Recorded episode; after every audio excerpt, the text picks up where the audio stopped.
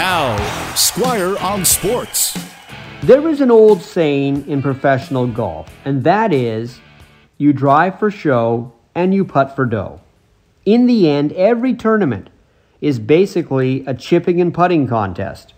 Some players can hit it a long way, some can hit it straighter than others, but most can get on or near the green in the same number of shots. And from there, it's all about the short game the part that plays with your mind more than tee shots or approach shots.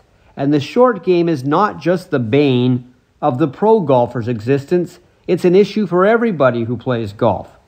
And because of that, it's been extensively studied, especially putting. For example, one study says a five foot putt is made by a PGA tournament winner around 86% of the time. A weekend warrior who shoots around 100 will make that same five foot putt only 43% of the time. And if you follow along the scale, you'll see better players make that five foot putt with more frequency. And the study also says that scoring in the 70s usually requires a player to make 31 putts in a round or less. Now, when it comes to pro golfers, there is a distance that is a breaking point on the green, and that distance is 7 feet 10 inches. Beyond it, the percentage of players sinking that with one putt drops below 50%. But the key is most putting distances for pros don't result in more than two putts.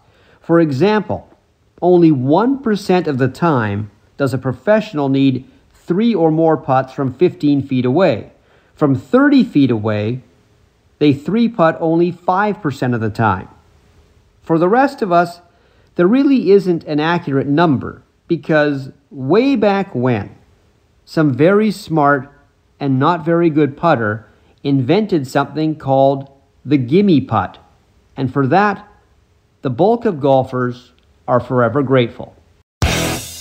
Squire on Sports on 980 CKNW.